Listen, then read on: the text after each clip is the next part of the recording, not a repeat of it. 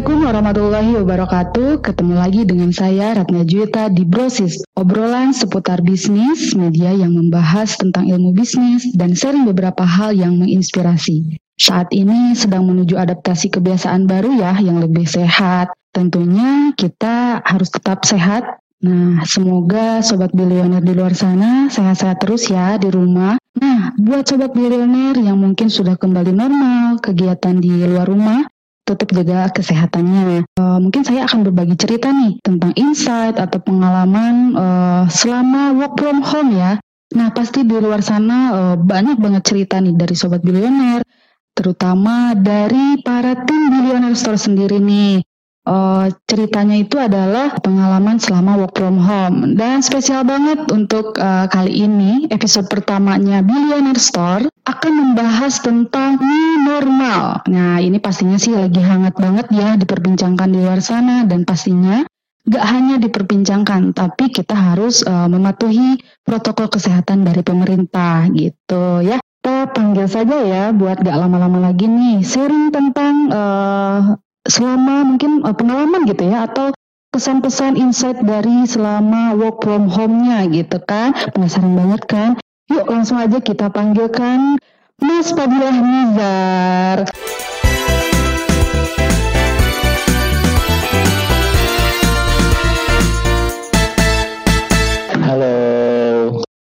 Mas, apa kabar? Alhamdulillah baik. Udah spesial banget ini episode perdana. Saya jadi apa narasumber perdana ya berarti ini spesial banget. Ini tersanjung banget. Okay. Ya. Kayak tadi the best itu kayak terlalu berlebihan kayak semua tim best tuh kayak the best gitu. Kan salah satu berarti masih banyak dong okay. ya.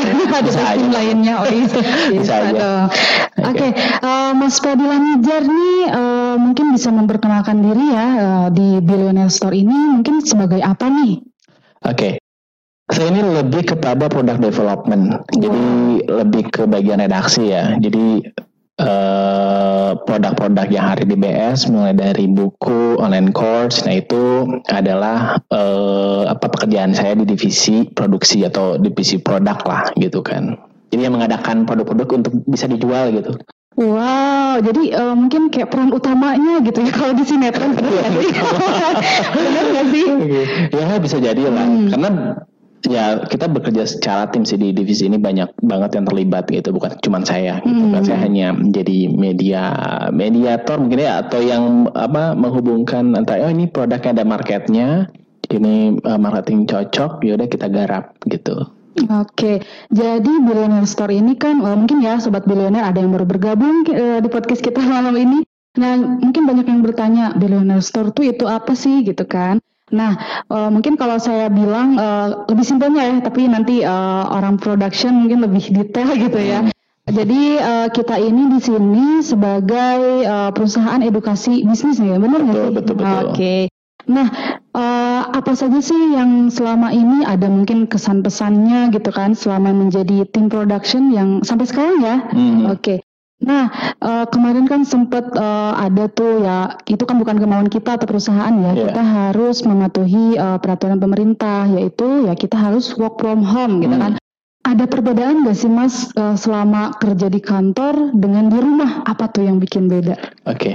tentu ada ya, pasti gitu kan. Kita yang biasa tiap pagi udah ada di kantor, hmm. uh, sore pulang gitu kan terus tiba-tiba uh, ada program work from home hmm. kita harus uh, apa melakukan segala sesuatunya di rumah gitu kan. Dan tentunya itu jet lag banget gitu kan. Ini jet lag banget hmm. serius gitu kan. Sampai uh, ya mungkin di awal-awal itulah tantangan. Tantangan buat kita yang memang pertama kali untuk melakukan work from, from home gitu hmm. kan. Tapi karena work from home-nya itu kemarin lumayan cukup panjang ya hampir tiga bulan gitu kan. Hingga saya menemukan pola yang paling efektif sehingga nanti next kalau misalkan ada lagi yang seperti ini gitu kan uh, udah terbiasa gitu. Oh ternyata strateginya kalau kerja di rumah supaya produktif tuh kayak gini loh gitu. Pasti menanya tadi. Oh, iya. ya kan? Gimana tuh? Bosan nggak sih? Maksudnya kayak ada mungkin kalau uh, kan tadi udah diceritain nih kayak perbedaan uh, mungkin lebih ke kan orang production otomatis kan orang yang menciptakan gitu ya atau uh, mengadakan produk gitu ya untuk hmm. billionaire store yang pastinya itu uh, kerjaannya tuh harus mikir uh, nulis gitu kan hmm. secara kalau penulis kan nggak boleh ya ada mumet-mumet harus yang lancar gitu kan biar tulisannya juga lancar gitu. Iya betul. Nah tadi kan udah dibilang udah ketemu polanya. Hmm. Wah kalau be- sebelum ke tipsnya nih polanya gitu kan. Berapa lama eh, menemukan pola itu gitu kan WFH-nya lama Ah. banget ya. Mhm. Berapa lama tuh? Ya mungkin seminggu itu adalah masa pencarian pola. Hmm. Masa pencarian pola mulai dari eh, membiasakan berarti kan kita bikin habit baru tuh, bikin habit baru, eh, cara baru gitu kan. Terus juga eh, sambil saya juga belajar-belajar dari orang-orang yang memang sudah bertahun-tahun, berpuluh-puluh tahun eh, bekerja dari rumah gitu kan. Saya juga punya mentor sih yang udah lebih dulu melakukan itu. Saya banyak belajar dari beliau. Nah nanti saya eh, share tipsnya. Nah tadi men- menanggapi ini sih, menanggapi yang tadi eh, bagaimana kesannya gitu kan. Hmm. Eh, Itu tergantung ya, tergantung. Kadang ada yang bilang gini, kalau si introvert kan ada introvert, Oh ada iya, extrovert iya ya. benar-benar. Si introvert tuh biasanya ini adalah sebuah berkah buat dia, gitu kan. Dia kan introvert, tipe introvert itu tipe yang penyendiri. Hmm. Itu eh, apa namanya? Jadi motivasinya itu dari diri, dalam diri dia sendiri gitu. Jadi momen sendiri itu adalah suatu hal yang berkah. Dia lebih senang gitu, lebih explore. Jadi hobinya dia dia tuh me time, gitu kan bisa dibilang gitu. Nah kalau orang extrovert itu dia biasa ketemu orang. Kalau nggak ketemu orang sehari dua hari itu nggak bisa ngumpul, itu kayak gimana? Kayak kejang-kejang mungkin ya.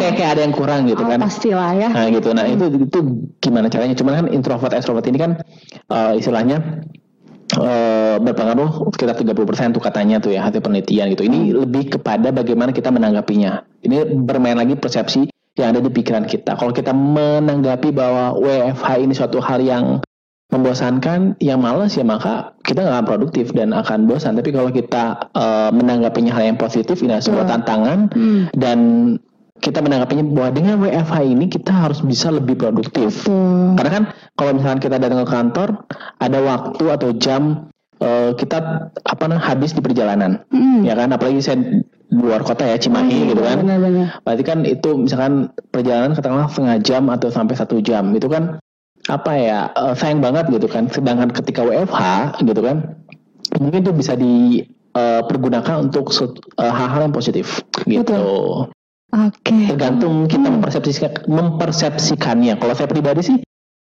ya ini sebuah tantangan. Artinya kalau saya WFH harus lebih produktif. Banyak hal yang saya bisa kerjakan dan hasilkan tentunya. Hmm. Gitu. Jadi nggak ada istilah yang ke distract gitu. Kalau di Nah itu ada di tips. Oh, ada, ada, ada. menghindari Iya. Mm-mm. Oke, itu uh, lumayan menarik banget sih karena yang mungkin uh, di luar sana sebenarnya sih banyak banget yang masuk nih ke Hmm. DM sosial medianya Iya. Billionaire Store yang uh, dengan adanya WFH ini ada yang bilang, aduh kak saya susah banget bangun dari kasur katanya gitu kan.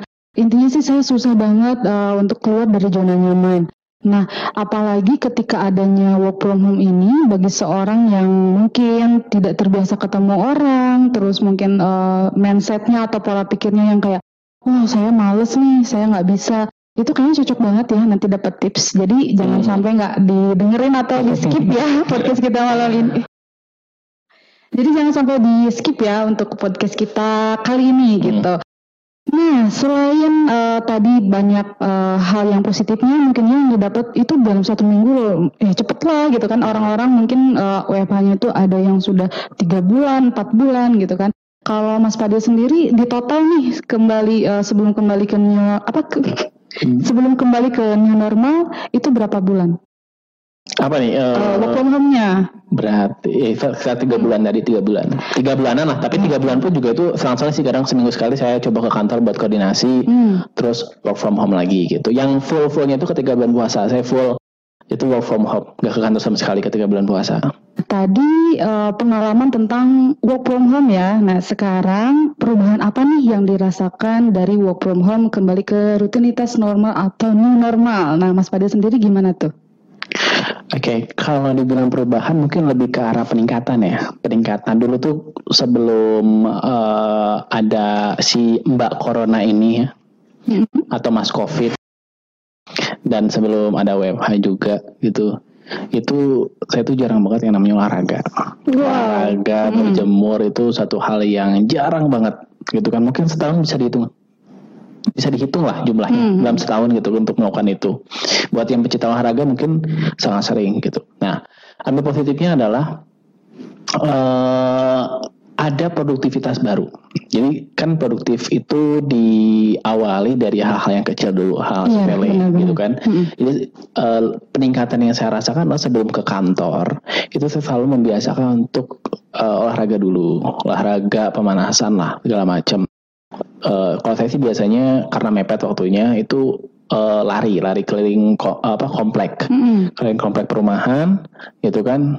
Uh, satu putaran cukup yang penting berkeringetan pendinginan mandi baru berangkat ke kantor. Jauh lebih produktif dan jauh lebih sehat, sehat lah mm-hmm. nah, kalaupun sakit ya paling sakit flu atau itu doang nggak nggak nggak sakit yang gimana gimana gitu kan. Mm-hmm. gitu sih itu lebih kepada itu. Terus apalagi ya? Ya semuanya berjalan seperti biasa sih karena saya menanggapinya bahwa Iya ketika ada corona ini adalah sebuah uh, tantangan ya. Saya harus ngambil positifnya, jangan mengambil negatifnya. Karena kalau negatifnya capek, kita setiap nonton berita hmm. corona lagi, corona lagi gitu kan. Ya itu yang bikin imun kita turun gitu. Tapi kalau kita menanggapinya hal positif, apa nih yang bisa kita lakukan di masa corona ini gitu kan? Ya itu, saya jadi rajin olahraga hari Sabtu itu, alhamdulillah saya keliling beberapa kali itu di kan di sana tuh ada lapang nah itu hmm. tempat olahraga tuh seru banget dan itu benar-benar saya merasakan benar-benar olahraga sesungguhnya karena selama ini saya olahraga selalu ogah-ogahan sekarang jadi suka olahraga gitu wah keren ya sebenarnya itu sebelum corona harusnya kita lebih ya, rutin ya. tapi memang kita ah, kita ambil positifnya aja uh, mungkin yang tadinya kita uh, terlalu mementingkan hal-hal besar ya, sedangkan hmm. hal kecilnya tidak kita perhatikan. Oke, okay, Mas Fadil, Sebenarnya ketika work from home sama di kantor itu ada uh, perbedaan gak sih antara uh, mungkin lebih ke cara uh, bekerja, terus kayak insight-insight baru yang masuk, adakah stuck mikir gitu bener-bener seharian tuh kok susah gitu buat kerja, susah buat mikir. Pernah gak sih ngalamin selama work from home-nya? Itu ada hal yang lumrah ya, udah pasti banget hmm. gitu kan, jelas beda banget gitu kan bahkan saya menilainya adalah ketika kita kerja di rumah jadi apa ya jadi nambah pekerjaan tuh gitu kan. Kebayang nggak sih di rumah itu selain kita ngerjain kerjaan buat di perusahaan kita juga ngerjain hal-hal yang berkaitan dengan urusan rumah tangga gitu kan wow. jadi kalau segala macam lah ya. walaupun itu sebenarnya uh, di hari biasa mungkin orang lain menyelesaikan itu tapi karena saya di rumah jadi saya menyelesaikan urusan-urusan rumah tangga itu jadi kemarin pas sharing juga tuh di pas kita pertama kali masuk tuh hari Selasa yeah. sharing mm-hmm. beberapa orang juga mengatakan seperti itu ada yang uh, karena di rumah itu ada anak jadi apa namanya harus ngurusin anak, harus gitu anak ya? juga segala hmm. macam jadi kan apa namanya nambah kerjaan jadi double gitu uh, pekerjaannya nah itu uh, hal yang uh, harus kita cari strateginya dan alhamdulillah saya nemu tuh strateginya supaya suasana WFA itu nggak beda jauh ketika kita produktif di kantor. Ya, tapi di sisi lain mungkin itu bagus ya yang tadinya kan sibuk di kantor, hmm. terus uh, yang tadinya kita mungkin uh, jarang komunikasi sama hmm. keluarga, jangankan komunikasi gitu ya, uh, ngumpul atau mungkin pulang ke rumah sekadar numpang istirahat makan tapi jadi ada hikmahnya gitu ya, jadi bisa uh, bekerja tapi sambil uh, menemani keluarga di rumah gitu ya, mungkin ya. Ya, gimana kita menanggapinya sih? Hmm. Kita harus menanggapinya multi produktif mungkin ya. Gimana caranya WFA pun harus bisa multi produktif gitu. Intinya sih nggak ada per, mungkin uh, perubahan yang hal-hal uh, yang antara positif dan negatif mungkin hmm. itu ada, tapi lebih ke ditanggupin lagi sama pola pikir kita kali ya. Betul. Hmm, Oke. Okay. Ini ada satu lagi sih apa yang apa negatifnya apa coba? Hmm, hmm. Boros kuota. serius internet okay. naik lebih internet sumpah. Oh, mungkin karena new normal atau enggak? Enggak, karena WiFi itu karena oh, kita karena kita sering-sering jadi Zoom meeting kayak gitu oh, lah. Okay, okay. Tapi positifnya adalah kita jadi ngulik uh, teknologi gitu ya. Sebelumnya mungkin kita Udah, jarang banget bisa dibilang gitu. Uh, apa sih ini Zoom ah nanti aja belum terlalu butuh. Tapi mm -hmm. ketika momen gini kita jadi ngulik kan, oh ternyata canggih loh. Orang di barat mungkin udah sering banget ngelakuin ini. Kita mungkin orang lokal yang biasa ketemu langsung jarang banget kan. Mm. Ini momen berharga kita buat ngulik-ngulik sesuatu yang selama ini mungkin kita tunda-tunda okay. ya kita tunda-tunda karena kan orang itu pada dasarnya bergerak karena kepepet atau karena butuh gitu ya karena butuh hmm. gitu tapi kalau belum butuh-butuh amat ah nanti aja deh nanti aja deh. Akhirnya nggak nggak nggak jalan-jalan, cuman konsep doang gitu. Simpen aja ya sayang ya.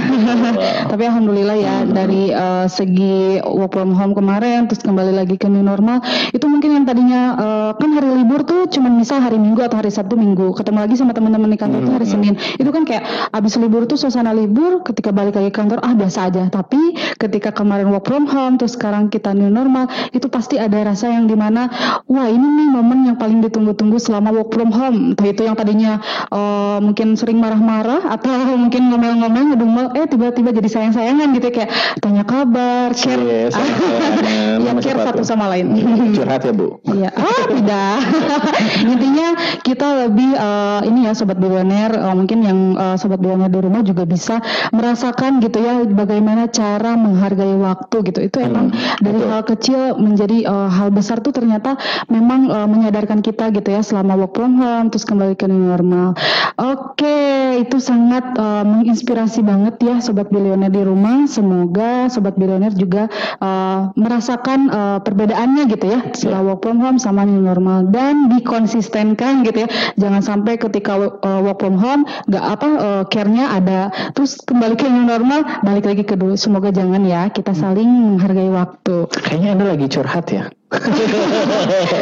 itu namanya care peduli kayaknya ada yang ada something gitu kayaknya. ada. kok, kok jadi saya balik nanya ya? Jangan dong. Ya ya ya oke okay. uh, lanjut lanjut lanjut. Oke okay. uh, eh, tadi sudah ya bercerita banyak benar-benar insight banget sih ya kali ini. Nah untuk Mas Padil sendiri ketika uh, new normal ini kembali lagi ke kantor itu ada perubahan gak sih dari segi mungkin uh, lingkungan kerjanya uh, terus terus apa ya lingkungan kerja lah dari segi kantor suasana dan mungkin ada apa gitu yang baru dari kantor ya ada nggak sih?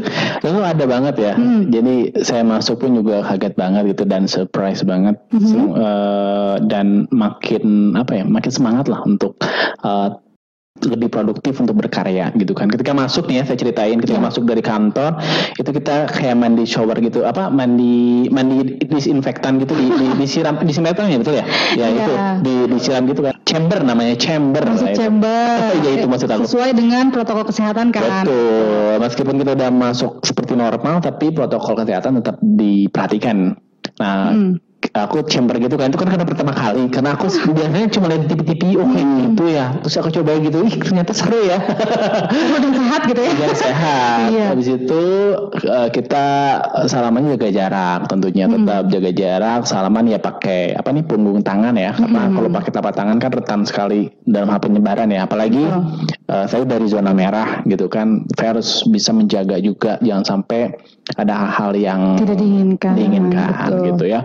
Terus saya masuk tuh dan luar biasa banget. Suasana baru banget hmm. di kantor. Temboknya, desainnya, wow. uh, mungkin nanti kapan-kapan ya kalau kapan hmm. tim Brioner, uh, tim konten ini mungkin bisa nge-preview kantor baru BS. Wih, luar biasa ini. Hmm. Justru nyaman gitu ya? banget. Uh, kayak uh, kayak kita nih di studio baru ya.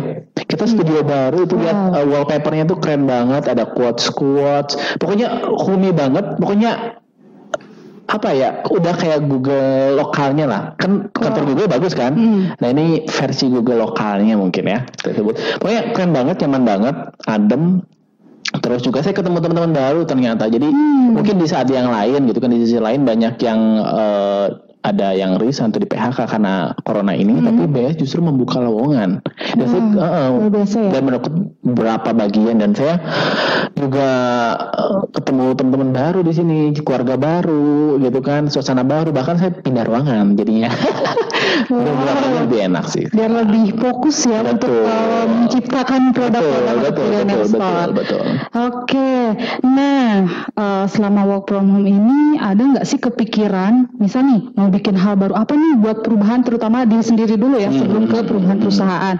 Nah itu uh, Mas Pade sendiri ada nggak sih di sela-sela lagi work from home kepikiran wah saya nih uh, mumpung lagi work from home harus jadi pribadi yang seperti ini. Hmm. Terus misal harus uh, berkarya atau hmm. apa itu yang uh, intinya sih yang apa ya buat diri sendiri itu hal baru gitu. Okay. Ada nggak sih kepikiran? Tentu ada ya. Balik lagi hmm. ke mimpi kita. Biasanya saya sebelum melakukan suatu hal adalah menentukan mimpi saya dulu visi saya dalam hidup ini tuh ingin apa gitu kan saya harus tentuin itu dulu harus diperjelas dulu karena uh, ketika kita melakukan sesuatu itu harus yang mendekatkan diri kita dengan mimpi kita. Katakanlah visi hidup kita adalah kita ingin menghasilkan sebanyak-banyaknya karya sebagai legacy kita dalam hidup ini gitu kan sehingga uh, nanti akan jadi amal jariah yang meskipun kita nanti meninggal gitu hmm. atau mati itu akan terus mengalir. Nah, itu yang uh, saya coba perjelas dulu. Pertama itu. Terus yang kedua adalah uh, tentunya hampir sama sih kayak hari biasa saya nggak boleh sampai berhenti belajar. Saya harus belajar ya. Dan momen WFH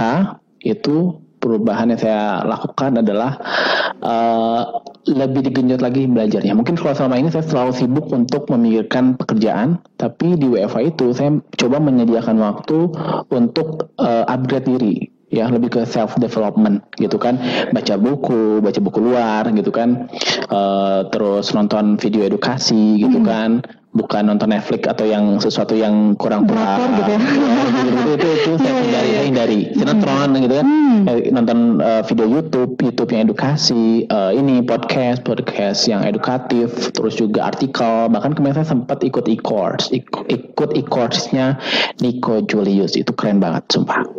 Itu online? Online, oh, online okay. course. Terus saya juga jadi marketing, jadi saya jadi seneng bikin konten juga ya. Di sana hmm. juga saya bikin coba desain-desain gitu, uh, flashback lah dulu pernah jadi desainer. Oh, hmm. nah, kita coba bikin-bikin lagi untuk apa merefresh diri gitu kan. Jadi tapi biasanya bagi waktu uh, sekian jam untuk kerja, sekian jam untuk refreshing, sekian jam untuk uh, apa namanya self development, untuk me time segala macam itu kadang perlu. Betul. Itu dilakukan dan uh, emang secara rutin sebelum work from home atau emang baru kemarin nih? Saya baru kemarin. Secara konsistennya baru kemarin. Hmm. Cara sebelum work from home sebelum ada si Mbak Corona ini, hmm. gitu kan itu bolong-bolong lah uh, on off on off ya nggak gitu konsisten ya. gitu kan. Hmm. Jadi ya itu mungkin tuh apa namanya hikmah yang bisa saya ambil gitu kan karena banyak yang ngambil apa namanya uh, hal positif jadi hidupnya jadi positif gitu Oke, sebenarnya balik lagi ke pola pikir ya. Betul. Nah, karena di luar sana tuh uh, mungkin beberapa sobat bilioner juga banyak yang uh, ternyata gitu ya setelah saya uh, apa ya melakukan Q&A hmm. gitu kan di sosial media, ternyata kebanyakan orang itu uh, susah bagi waktu, hmm. terus uh, susah keluar dari zona nyaman dan masih bingung uh, saya harus misal saya mau bisnis nih gitu kan. Hmm. Saya harus mulai dari mana ya? Terus uh, langkah apa yang tepat untuk melakukan uh, bisnis di awal gitu. Hmm. Terus uh, ada lagi yang bertanya-tanya uh, ada nggak sih solusi yang membantu saya untuk memulai bisnis? Nah orang-orang kan uh, pada bertanya dan intinya sih katanya susah move on gitu ya. Kalau hmm. bahasa hmm. mungkin bahasa lumrahnya, bahasa umumnya tuh, duh mbak saya susah move on nih katanya gitu. Wah kenapa? Iya nih saya uh, bingung keluar dari zona nyaman itu seperti apa. Hmm. Nah mungkin buat sobat bilioner di rumah, uh, mudah-mudahan dapat insight baru ya. Hmm. Tadi tips atau mungkin uh, uh, motivasi gitu ya untuk menciptakan hal-hal baru di saat memang uh, suasananya sedang pandemi ini ya. gitu. Terus satu lagi tadi. Apa tuh? One day uh, satu hari satu kebaikan. Apa itu saya jadi target. Hmm. Jadi tiap hari ya beda-beda. Pokoknya satu hari ini entah itu kebaikan dari hal-hal yang kecil lah, sepele gitu kan. Hmm. Kan kita semua mulai dari hal kecil ya. Hal besar ya. itu datang dari hal yang kecil. Betul. Kadang kita tergelincir bukan dari batu yang besar tapi dari hal-hal yang kerikil gitu ya. Kerikil-kerikil hmm. yang kecil kalau banyak dikumpulin itu bisa jatuh kita kan. Iya sih benar. Contoh misalkan satu hari kita targetin aja satu hari ini hal kebaikan apa yang bisa bermanfaat untuk orang banyak, sepele tapi bikin saya ketagihan untuk melakukannya contoh misalkan di luar nih hmm. e, banyak sendal bergeletakan kita coba rapihin okay. satu hari itu ketika kan orang ketika keluar kan jadi uh sendal saya rapih nih gitu hmm. lebih enak itu itu juga sebuah kebaikan okay. terus yang kedua e, mungkin Ya ini juga kebaikan nih kita sharing ini juga kebaikan. Ya pokoknya teman-teman bisa carilah satu hari satu kebaikan tipsnya itu itu. Oke, okay, kalau saya pribadi sih uh, menyebutkan uh, rutinitas yang uh, harus ada kebaikan setiap hari itu saya uh, mencetuskan gitu ya. Hmm. Kegiatan itu adalah pagi baik. Uh, gimana? Nah, saya pribadi sama. Nah setiap hari pokoknya gimana caranya setiap hari itu harus ada pagi baik buat saya. Karena uh, misalnya kita sedekah, karena sedekah itu kan tidak berupa harus terus materi ya. Karena orang suka booming atau alasan gitu. Wah mbak saya mah belum bisa sedekah karena saya belum punya penghasilan yang uh, banyak, yang besar dan segala macam. Nah, ini suatu catatan penting ya buat sobat bilioner di rumah. Kalau kita mau bersedekah atau melakukan pagi baik gitu ya, hmm. itu sebenarnya dari hal-hal kecil bener kita nih bisa ketemu saling senyum itu udah ibadah kan ya udah Betul. suatu pagi baik uh, menularkan apa ya kayak oh ekspresif kita tuh jadi uh, semangat buat orang lain yang lihat senyum kita gitu. Betul. Terus dari tadi uh, segi perbuatan baik yang tadinya hal-hal kecil nih gitu kan merapihin sendal bisa di kantor gitu ya. Uh-huh. Jadi itu bakalan jadi inspirasi juga nih buat teman-teman kayak oh iya ya saya berantakan ah udah mulai besok mah dirapihin lagi sendalnya dengan diri sendiri gitu bukan nunggu dirapihin. Nah, itu kan udah termasuk uh, salah satu perbuatan hal kecil baik dan insya Allah itu bakal di akhirat juga ya. Amin amin amin amin. Eh, tadi apa pagi baik pagi baik pagi baik itu penulis novel Dilan itu bukan sih? Ah, siapa tuh? Jadi baik ah. Waduh, okay, okay, okay. wah skakmat nih. Hmm. Tapi uh, keren ya kalau misalnya ini insight juga nih buat teman-teman hmm. yang lagi work from home bosen-bosen gitu kan, hmm. yang uh, mungkin ada waktu luang di hari liburnya meskipun memang uh, kelihatannya itu di rumah terus, tapi tetap uh, di dalam rumah tuh kita punya schedule yang sama. Misal kerjanya Senin sampai Jumat, berarti hmm. liburnya Sabtu Minggu. Nah, Betul. buat uh, sobat di rumah itu bisa digunakan ya untuk uh, nulis nih scheduling gitu. Pagi baik hmm. mau apa aja, terus uh, di luar kerjaan mau ngelakuin apa. Betul. Intinya yang bisa uh, membuat diri sendiri menjadi lebih baik dan hmm. menularkan kebaikan untuk orang lain. Betul. Wah, keren ya ternyata. Hal-hal kecil itu ternyata jangan dilupakan. Betul. Nah, Uh, nih ngomong-ngomong uh, dari mungkin perubahan terus kayak uh, before and after uh, work from home terus ke new normal ini yang paling penting nih dan ini tuh selalu dipermasalahkan sebenarnya kayak hmm. wah ini tuh perdebatan semua orang sih sebenarnya kayak problem uh, apa ya story problem gitu kan problem story atau apa dibalik gitu ya hmm. untuk orang-orang di luar sana yang gini mudi Nah, pernah dengar nggak sih mas kayak orang, wah nih orang tuh kemudian gitu. Mungkin uh. termasuk ya kita juga pasti normal ya, kita pasti hmm. punya mood. Semua manusia pasti punya mood hmm. dan mungkin ada yang secara uh, menunjukkan secara langsung moodinya gitu ya. Uh, nah di sini beda nggak sih moodnya saat work from home sama saat uh, di kantor gitu. Jadi kayak pola pikirnya tuh kan kalau mikir itu perlu mood ya, apalagi seorang penulis atau pencetus buku, uh, pembikin produk gitu ya. Itu uh, punya mood tersendiri nggak sih yang kayak ada up and down-nya si mood uh, Mas Padil sendiri gitu. Terus uh, cara menangani moodinya itu seperti apa? Oke. Okay. Moody itu adalah bagian dari emosional ya. Hmm. Emosional dari uh, manusia gitu kan dan itu hal yang lumrah yang umum terjadi dan manusiawi banget mm -hmm. gitu kan tinggal kitanya bagaimana kita mengendalikan itu yeah. ya tips untuk mengendalikan itu uh, kalau cara islami kalau mm -hmm. islami misalkan budnya lagi marah nih ya tentu kita bisa mulai duduk. Kalau misalnya kita lagi berdiri duduk dari duduk karena masih moodnya masih kurang bagus wudhu wudhu masih ini sholat. Ya polanya seperti itu sih kalau secara agama ya saya melakukan secara agama seperti itu. Uh, wudhu sholat gitu kan minta petunjuk. Nah terus ketika masih itu itu masih hadir juga gitu kan itu gimana gitu kan ya kita harus tahu dulu apa sih yang bikin kita uh, apa namanya? Moodnya down gitu. Mood, moodnya itu down tuh apa? Kita harus cari tahu dulu akarnya gitu mm -hmm. kan pasti kan nggak ada asap tanpa penyebab gitu yeah, kan. bener. nah itu kita harus cari tahu dulu gitu kan. Dan kita uh, muhasabah diri introspeksi dulu. Makanya ada yang namanya me time. Me time itu penting. Kadang orang suka menyepelekan itu. Nah me time itu adalah salah satu langkah mm -hmm. untuk apa ya? Ngebangun mood lagi. Ya mensteriliser mm -hmm. diri kita gitu kan. Oh jadi kita kayak ngobrol sama diri sendiri gitu gitu kan.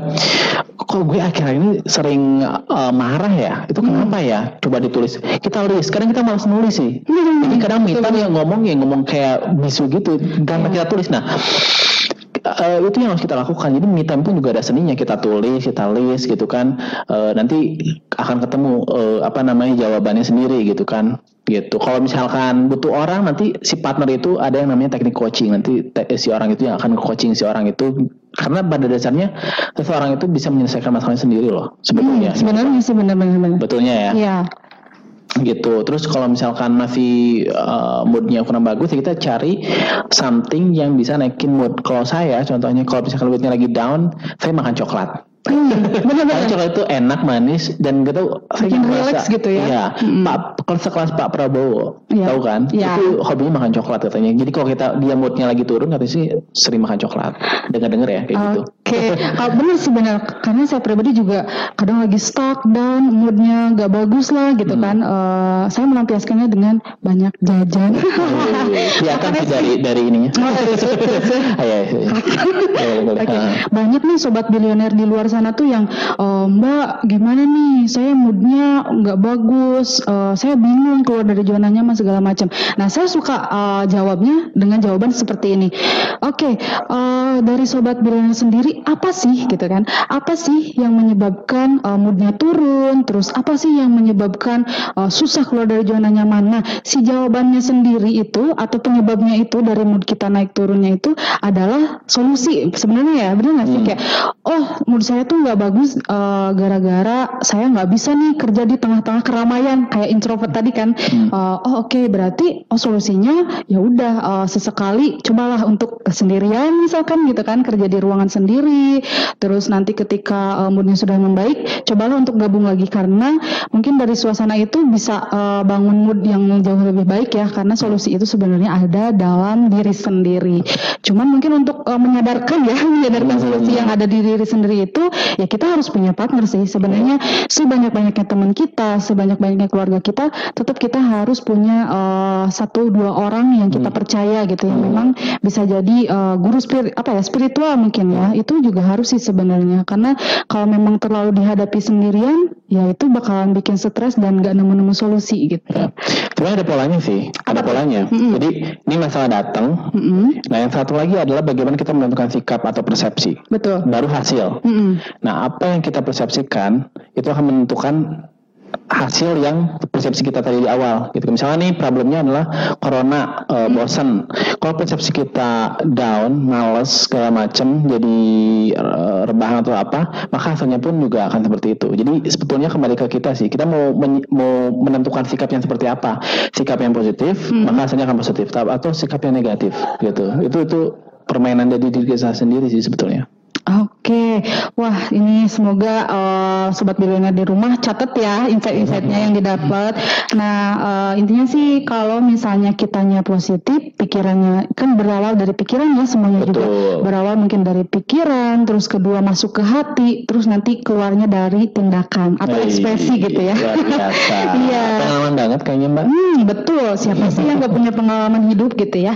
Oke. Okay. Hmm. Nah uh, ada nggak sih hal menyenangkan yang paling berkesan gitu kan saat dilakukan di kantor sama teman-teman uh, di kantor yang bikin bener-bener, aduh ini kangen banget dan nggak bisa kalau nggak dilakuin ketika work from home. Wah apa tuh? Bercanda-bercanda dan ngejailin ya. Karena sekarang sekarang setelah-setelah saya bekerja kadang hmm. Eh, kadang suka jail gitu kan itu untuk refreshing hmm. gitu kan. Ya kadang jail, makan bareng gitu kan. Uh, dan terakhir tuh kan ada outbound kayak gitu kan itu, hmm. itu hari yang paling ini. Oh olahraga bareng tuh hari Sabtu. Oh. Jadi itu kan siapa Sabtu ada olahraga bareng. Hmm. Hmm.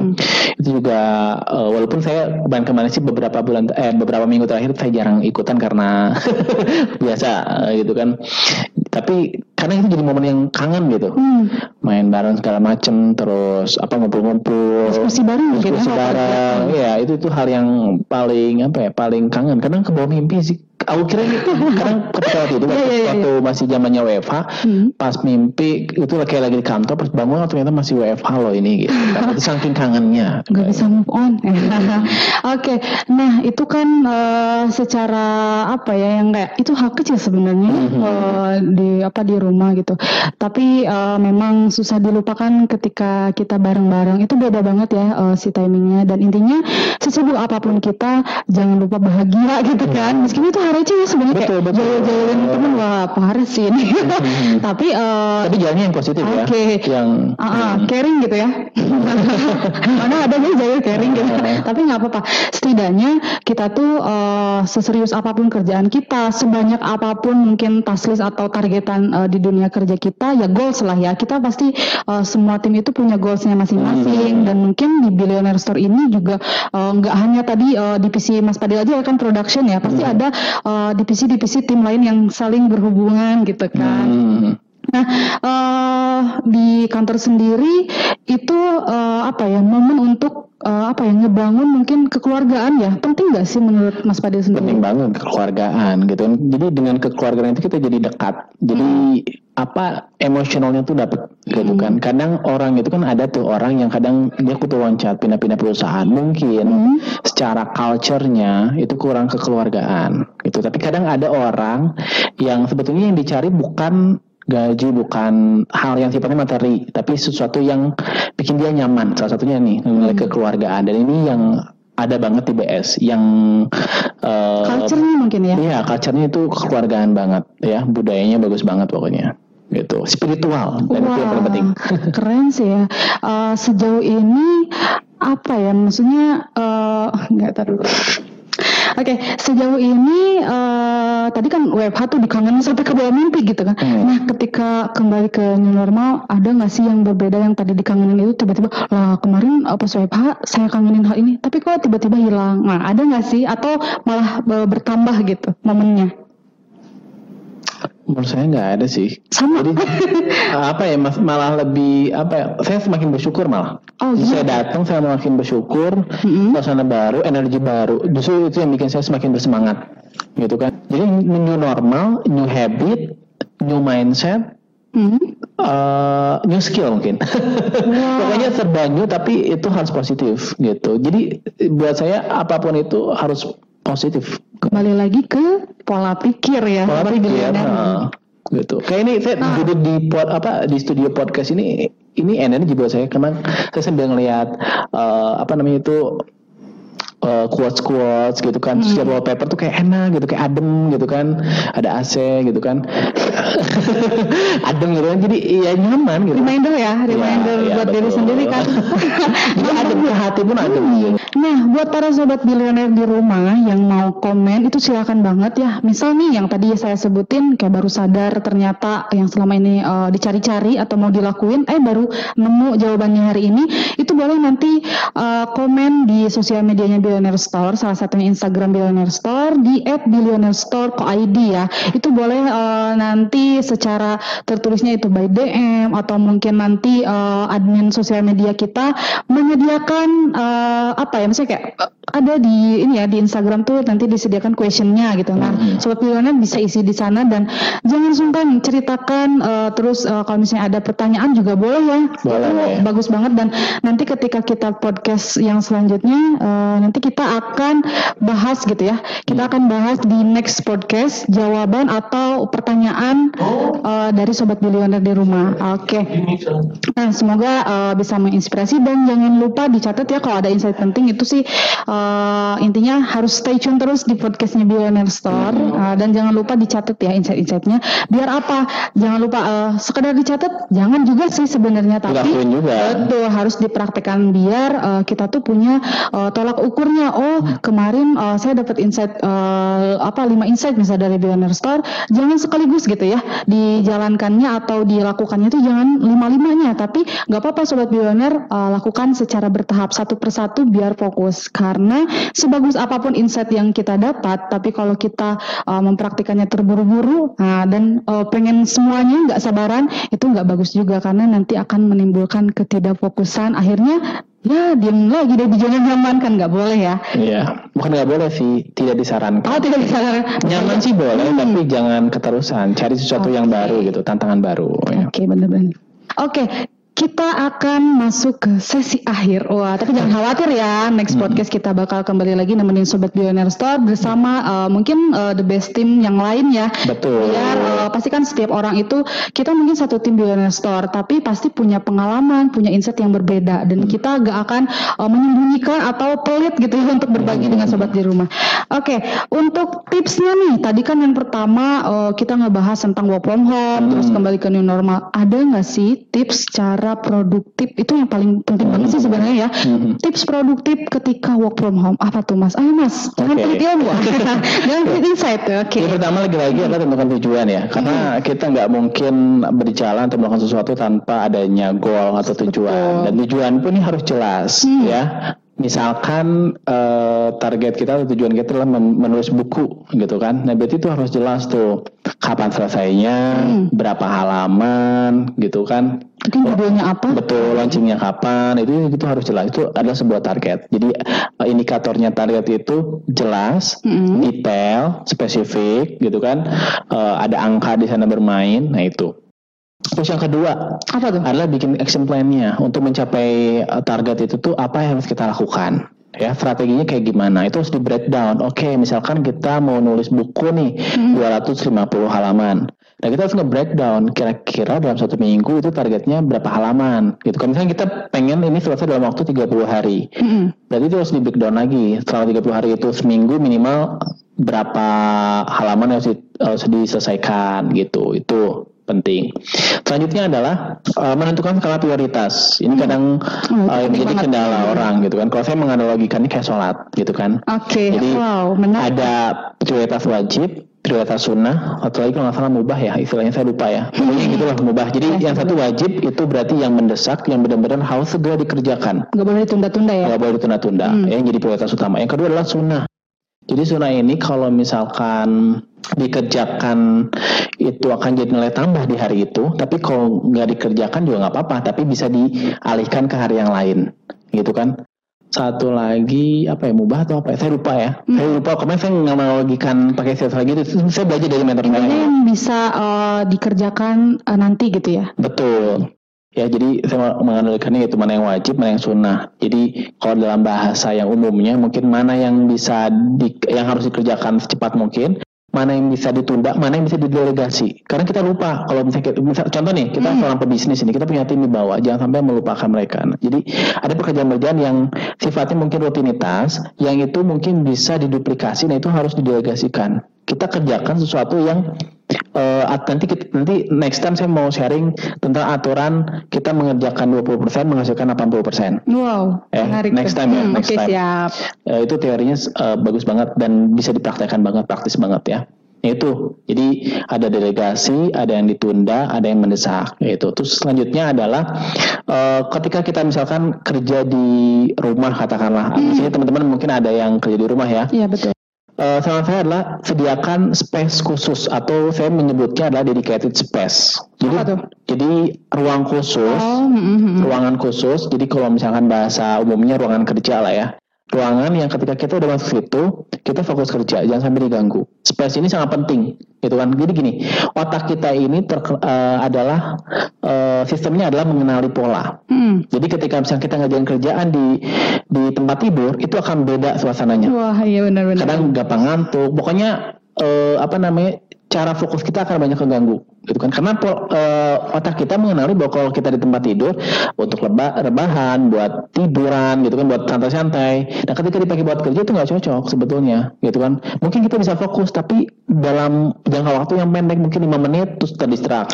benar-benar tuh terus kedua kadang suka ada di depan uh, televisi ini itu jangan pasti hmm. terdistrak banget. Jadi cari tempat khusus yang kira-kira bikin kita benar-benar fokus di sana. Namanya dedicated space. Okay. Sedikit cerita kemarin ketika WFA, mm-hmm. saya sampai ngerombak uh, konsep rumah loh. Wah, gimana tuh? Jadi saya benar-benar menyediakan ruangan khusus untuk saya bekerja. Jadi ketika saya udah bekerja di sana, saya tutup pintu, nggak boleh ada yang ganggu mm-hmm. dalam waktu beberapa menit. Nah itu, jadi dedicated space itu penting di kantor pun juga sebetulnya udah ada dedicated space ya mm-hmm. gitu. Terus yang ketiga adalah aturan 25 menit. Jadi bekerjalah setiap 25 menit gitu. Mm. Ini udah hasil riset ya. Karena apa? Setelah 25 menit itu beri waktu diri kita, pikiran kita, otak kita untuk mengenali pola itu sebanyak 5 sampai 7 menit lah.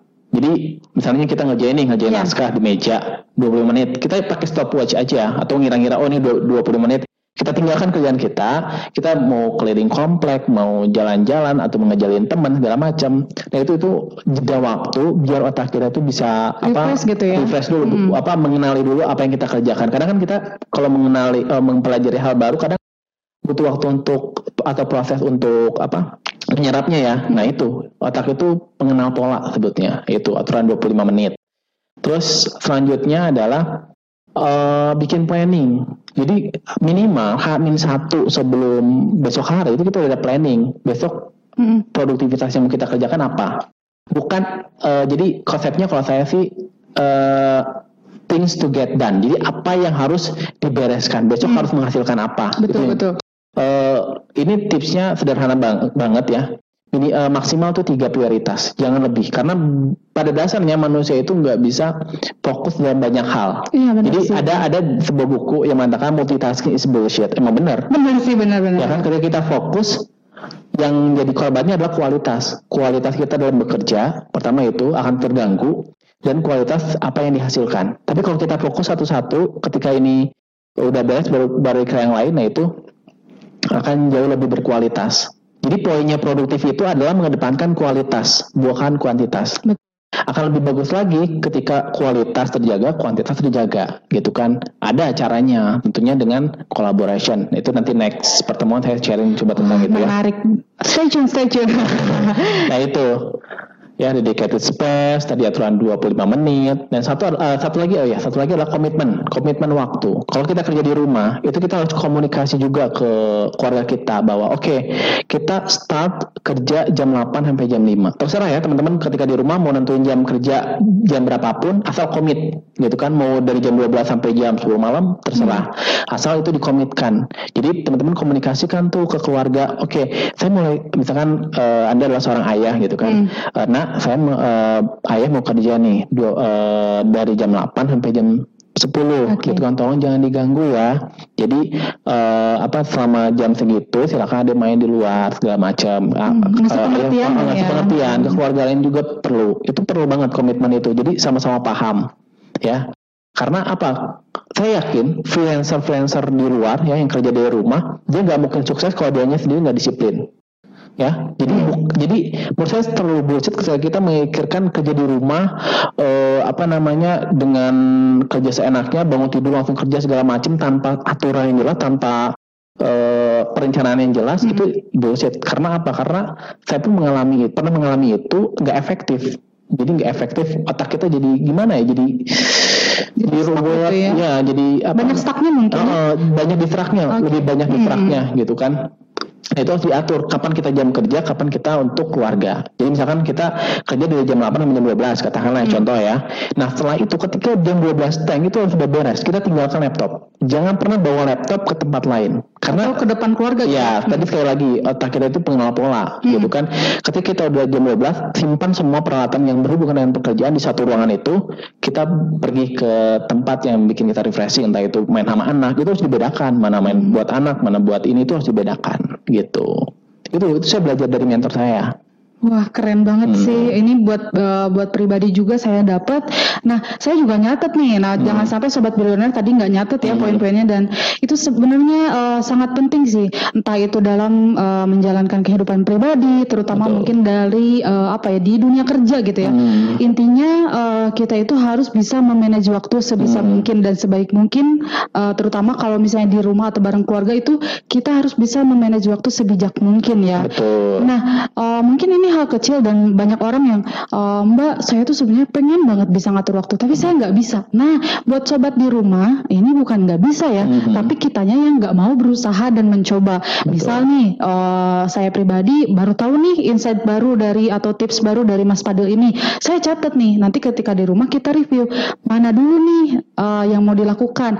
Dan ini pas banget kemarin tuh ada yang nanya nih, e, Mbak saya tuh di rumah pengen produktif, uh, pengen bisa memanage waktu dengan baik baik tapi saya tuh uh, bisa karena saya harus tetap mengajarkan adik saya belajar hmm. misalnya kayak membantu tugasnya adik gitu kan kan sama-sama di rumah ya hmm. pasti tugas sekolah juga numpuk nah itu jawabannya ini terjauh banget sih hari ini hmm. itu tadi kita harus polakan mungkin nih uh, buat sobat di rumah kalau misalnya bangunnya tuh misal dari jam 5 pagi kan jam hmm. 5 pagi bangun itu ngapain dulu ya pasti kita ibadah dulu ya uh, hmm. terus yang keduanya kita mungkin lakukan uh, jangan lupa sarapan ya nah, Betul. nah itu sarapan terus mungkin uh, kalau misalnya seorang wanita atau ibu rumah tangga gitu ya atau wanita karir itu tetap jangan lupa dengan perannya dengan seorang istri dan Betul. seorang ibu ya tetap harus uh, kapan waktunya menyiapkan sarapan untuk keluarga, kapan waktunya untuk uh, bekerja dan uh, mungkin nanti uh, istirahatnya jam berapa. Intinya sih itu hal mudah dan kita setiap hari bertemu dengan waktu itu ya. Mm-hmm. Sebenarnya tiap hari itu kita uh, dipertemukan lagi dengan uh, pola sebenarnya pola untuk memanage waktu dengan baik. Tinggal uh, kitanya sendiri benar-benar mau gitu dan memang merubah pola pikir. Oke, okay, saya bangunnya jam 5 pagi kalau perlu dicat nggak apa-apa ya. Kita dengan harus harus mencatat. Jadi kalau saya tuh kalau di rumah itu ya di dedicated space saya itu ada tempelan. Oh ini senin selasa. Kan oh, ada sekarang kan ada whiteboard hmm. gitu kan. Ada hmm. ada yang jual whiteboard yang senin selasa kayak gitu gitu yeah, itu, yeah. itu penting banget. Itu penting gitu kan. Itu penting. Jadi tempelan-tempelan jadi kadang uh, karena udah zamannya online hmm. gitu kan Uh, kadang orang malas gitu kan. Kadang nyatet di HP tapi beda tuh loh sense-nya ya. Kita nyatet di HP sama di, di gitu ya. kita kan nulis gitu. nulis sendiri nulis pakai tangan itu beda. Notesnya pasti beda. Energinya tuh beda. Saya lebih produktif dan lebih ngena tuh kalau nulis langsung. Betul. Jadi tiap hari saya melihat oh impian saya ini loh ini saya udah udah dapat belum? nah, kayak gitu itu benar sih. Dari uh, saya pribadi juga punya tips kalau buat diri sendiri ya. Mungkin saya juga akan apa sharing. Uh, jadi awal mula saya bisa memanage waktu dengan baik dan memang benar-benar ketemu gitu ya pola hmm. memanage waktu itu memang betul. Berawal dari uh, nulis secara langsung gitu. Hmm. kayak uh, saya nulis di notes gitu kan. Uh, saya nulis di notes terus saya tempel nih di kalau dulu mungkin bahasanya mading kali ya. Mungkin sekarang masih pakai. Atau intinya nempel gitu ya nempel di uh, kamar kita biar kita tuh ketika bangun tidur atau sebelum melakukan pekerjaan kita tuh harus lihat dulu nih apa impian kita terus kayak apa schedule kita hari ini. Jadi uh, mungkin di awal memang ribet aduh mbak harus catat-nyatat gitu ya nggak canggih banget. Nah bukan nggak canggih untuk uh, jadi bahan reminder diri kita itu kalau saya pribadi selain ditulis di notes yang ditempel di kamar misal atau di rumah itu saya catat juga nih di HP nah mungkin sobat bilioner di rumah juga kan semuanya punya handphone ya punya hmm. gadget masing-masing gitu. Coba deh uh, sekarang praktekin uh, sobat bilioner di rumah rumah, buka HP-nya, terus buka kalendernya. Nah, misal kita tuh uh, satu hari apa uh, sorry seminggu tuh tujuh hari kan. Di tujuh hari itu ada berapa waktu? Oh, satu harinya 24 jam. Oke, okay. di hari pertama misal kita mulai dari hari Senin. Nah, hari Senin itu di jam 5 pagi uh, sobat Biolani mau ngapain? Terus uh, terus ada intinya ada kegiatan apa entah itu kerjaan atau mungkin untuk hal pribadi itu nggak apa-apa tulis di uh, di note di note terus di kalender dan untuk uh, bisa nge-reminder secara yang mungkin kitanya lupa ada tuh di gadget bisa menggunakan alarm, iya nggak? Nah kan waktu itu bisa ya alarm di HP, misal jam 5, oh jam 5 ini alarm, tapi notesnya di kalender atau hmm. kayak di notes HP-nya. Itu bisa dari, uh, memang mungkin imbar ribet banget, tapi ya mau nggak mau ketika kita mau bertemu dan mau menjadi pribadi yang lebih baik lagi, kita harus mau capek di awal gitu ya. Kalau peribahasa di bisnis, kita harus mau capek di awal uh, dan uh, menentukan pola, terus kita harus uh, mungkin menentukan target, komitmen segala macam memang sih ketika dijalani duh capek ya banyak banget nih kita harus A B C D gitu. Tapi itu tuh kita lakukan uh, sekali untuk jangka panjang ya. Kita harus mau capek di awal tapi untuk uh, untuk jangka panjang gitu ya. Mungkin uh, tips selanjutnya nih dari Mas Padil sendiri kalau misalnya uh, tadi kan uh, itu pola yang sangat bagus ya diterapin di uh, work from home. Terus ketika di uh, perusahaan atau kita lagi kegiatan new normal itu bisa nggak sih dipakai atau bisa banget. dikurangin atau ditambahin yang lain gitu misalnya? Bisa banget. Apalagi yang tadi aturan 25 menit. Jadi kita hmm. bekerja sama 25 menit terus jeda terus kerja lagi 25 menit itu penting banget gitu kan. Yang paling pentingnya tadi menentukan planning, planning terus juga uh, prioritas itu paling penting gitu. Dan satu lagi sebenarnya tadi ada yang lupa adalah olahraga. Mm. Untuk sekedar sehat itu mudah, tapi untuk benar-benar bugar mm. itu butuh perjuangan kadang. Jadi kadang kita emang sehat terlihat, tapi apakah kita bugar gitu mm. kan? Kadang bugar itu bukan hanya badan kita tapi pikiran kita juga harus bugar gitu kan. Nah salah satunya apa? Salah satunya adalah melakukan sesuatu hal yang sifatnya uh, menyenangkan buat kita. Salah satunya adalah olahraga kalau saya sih gitu kan. Entah renang entah lari pagi itu bagus banget buat meningkatkan otak ya. Saya pernah baca sebuah artikel bahwa kita sekedar jogging itu bisa meningkatkan produktivitas otak kita Wow, ternyata itu hal kecil kok baru sadar ya dan hmm. baru ini ada penelitiannya itu hmm. penelitiannya. Oke, okay, uh, eh, kalau misalnya uh, tips uh, tadi kan work from home, terus ketika new normal, intinya kita punya pola waktu mm-hmm. dan uh, punya schedule uh, kegiatan ya. Intinya kalau misalnya setiap hari kan ada orang yang suka gini, duh saya bingung nih hari ini mau ngapain. Nah ini udah inspirasi banget dan solusi banget ya. Jadi kita nggak akan bertanya lagi sama diri sendiri kita mau ngapain, tapi apa yang mau kita selesaikan hari ini dan apa yang harus kita uh, capai hari ini. Intinya uh, dari beberapa tips uh, yang uh, kita bahas kali ini ini semoga uh, hal kecil tapi uh, bisa apa ya jadi hal besar di uh, kemudian hari ya di masa depan. Amin. Terutama dalam bisnis ya. Uh, mungkin banyak orang yang memikirkan gini nih, kalau misalnya saya mau bisnis, saya berarti harus punya modal yang besar, ya nggak? Kedua, wah saya harus punya produk nih, apa yang uh, mau saya jual gitu. Itu sebenarnya sebelum ke hal-hal yang teknis dan besar, kita atau sobat bilioner di rumah bisa memulai dari hal-hal yang kita bahas kali ini ya hmm. dari mulai tadi tips uh, kita harus bisa manage waktu kita harus punya uh, pola uh, pola bisnisnya hmm Terus juga kita harus punya uh, targetnya gitu kan, jangan asal-asalan, jangan asal action, jangan terburu-buru dan intinya uh, jangan uh, dipikirkan hal yang teknisnya dulu, tapi kita perbaiki dulu hal-hal non teknisnya ya benar ya. Betul. Ya, kita tuh harus tahu uh, apa ya, harus tahu dulu uh, di mana nih jati diri kita. Nah, kebanyakan orang ternyata tidak dipatok dengan usia loh mas, kayak oh saya usianya udah sekian tahun gitu, uh, tapi masih uh, bertanya dalam hidupnya, saya mau ngapain ya tahun ini atau enggak saya hidup tuh buat apa? Ya. Wah itu banyak banget problem umum sebenarnya kayak itu ada konsepnya namanya apa konsep ikigai. Nanti next oh, uh, sharing. Siap siap siap siap. Wah itu menarik banget ya nanti hmm. stay tune pokoknya. Jadi buat sobat di rumah uh, yang bertanya-tanya dari hal-hal besar coba di uh, bukannya lupakan tapi disimpan dulu balik lagi ke yang tadi ya kayak pola mana yang mendesak mana yang harus uh, dikerjakan ya dikerjakan sekarang atau bisa ditunda atau didelegasi nah buat sobat di rumah yang mau memulai bisnis uh, kan bertanya-tanya tuh saya mau mulai bisnis saya nggak punya modal ternyata ketika kita breakdown itu hal kecil dulu yang harus diperbaiki dan dipersiapkan ya dari segi Betul. mental kita yang paling penting sih kita harus punya jati diri dulu ya jangan sampai yeah. kita bangun bisnis tapi kita nggak tahu jati diri kita tuh sebenarnya di mana. Karena si jati diri ini tuh mempengaruhi uh, apa ya kayak pola pikir dan uh, tujuan ya. Kayak misal nih jati diri saya tuh sebagai public speaking gitu. Oh otomatis ke depannya saya mau bangun bisnis tentang misal nih saya mau buka uh, kelas coaching public speaking. Nah itu kan udah sesuai dengan jati diri ya. Betul. tapi secara bertahapnya waktu uh, sobat bilioner jangan khawatir. Kita bisa menemukan pola pikir atau uh, bisa menentukan jati diri kita di mana itu sebenarnya berawal dari kebiasaan-kebiasaan kecil dulu. Gitu ya. Dan jangan lupa untuk uh, selalu punya mimpi ya. Jangan sampai kita bangun mimpi tapi kita nggak action. Itu sama aja kita akan mimpi seterusnya ya nggak bangun-bangun.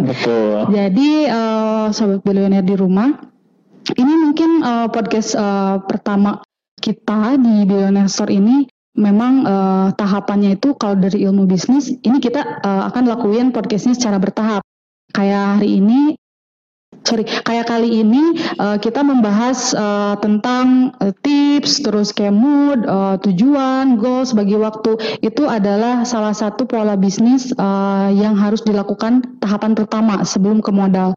Karena kalau kita fokus di, wah saya mau bisnis tapi nggak action action karena uh, pola pikirnya itu tetap aja ke modal. Padahal di uh, dunia digital sekarang tuh sudah banyak perusahaan yang membuka uh, reseller, terus dropshipper. Nah, untuk sobat di rumah yang kemarin juga banyak sih uh, yang nanya-nanya ke saya, Mbak saya mau bisnis tapi belum punya modal besar, kayak uh, intinya banyak hal yang umum lah. Nah solusinya itu adalah sobat bilioner di rumah bisa mulai bangun bisnis uh, berawal dari jadi reseller, dropshipper, apa tuh mbak misal reseller ya.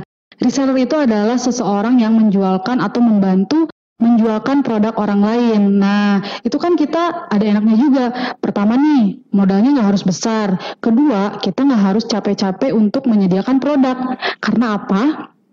Uh, dari jadi reseller ini uh, kita hanya menjualkan produk orang lain, terus kita dapat komisi. Nah si komisinya ini kita bisa uh, kumpulkan untuk modal bisnis kita sendiri di masa depan gitu. Betul, betul banget. Dari saya ya. Nah, kalau dari uh, Mas Fadil sendiri nih, terakhir di uh, pertemuan kali ini, ada lagi nggak tips yang mau disampaikan uh, dengan sobat bilioner di rumah? Kayaknya cukup cukup ya, karena Banyak kalau ya? kebanyakan ya? nanti uh, otaknya apa namanya ambiar. Ambiar harus bertahap sih satu-satu. Nanti mungkin next time ya kalau dijadwalkan lagi dan saya diberi kesempatan waktu dan umur usia segala macam insya nanti saya coba sharing-sharing yang apa saya punya gitu kan.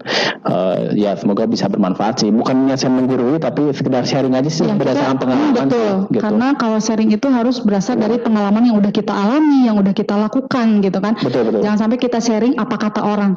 Nih kata dia uh, bisnis itu gini ini loh ih kata dia bisnis itu asik loh, jangan sampai ada kata uh, dia atau kata mereka gitu. Harus Praktekin dulu sendiri. Benar, harus kata diri sendiri agar kita bisa uh, sharing uh, yang bermanfaat dan juga memang uh, intinya saling menginspirasi um, apa ya, saling reminder satu sama lain. Gitu. Oke, terima kasih banyak buat waktunya ya Mas Fadila Nija. Semoga yang disampaikan bisa bermanfaat buat sobat bilioner di rumah dan uh, bisa menjadi uh, amal jariah juga ya untuk Amin amin ya rabbal alamin amin. Oke, nggak kerasa ya, uh, saya sudah menemani sobat bilioner di rumah untuk podcast pertama atau perdana dari Billionaire Store. Semoga bermanfaat, semoga menginspirasi dan jangan lupa dipraktekkan. Uh, mungkin tadi yang udah beberapa orang yang udah nulis misal atau sobat bilioner semua pada nulis nih insight yang didapat dari podcast kali ini, itu jangan lupa uh, dilakukannya satu persatu aja biar kita tetap fokus dan ada hasilnya. Dan jangan lupa terus uh, ketika praktik itu dievaluasi, terus uh, jangan lupa direview lagi, dirasakan intinya uh, temukan jati diri sobat billionaire di rumah. Terima kasih sudah mendengarkan uh, podcast Billionaire Store kali ini. Saya Ratna Juta, pamit undur diri. Stay safe sobat billionaire semua. Wabillahi taufiq hidayah. Wassalamualaikum warahmatullahi wabarakatuh.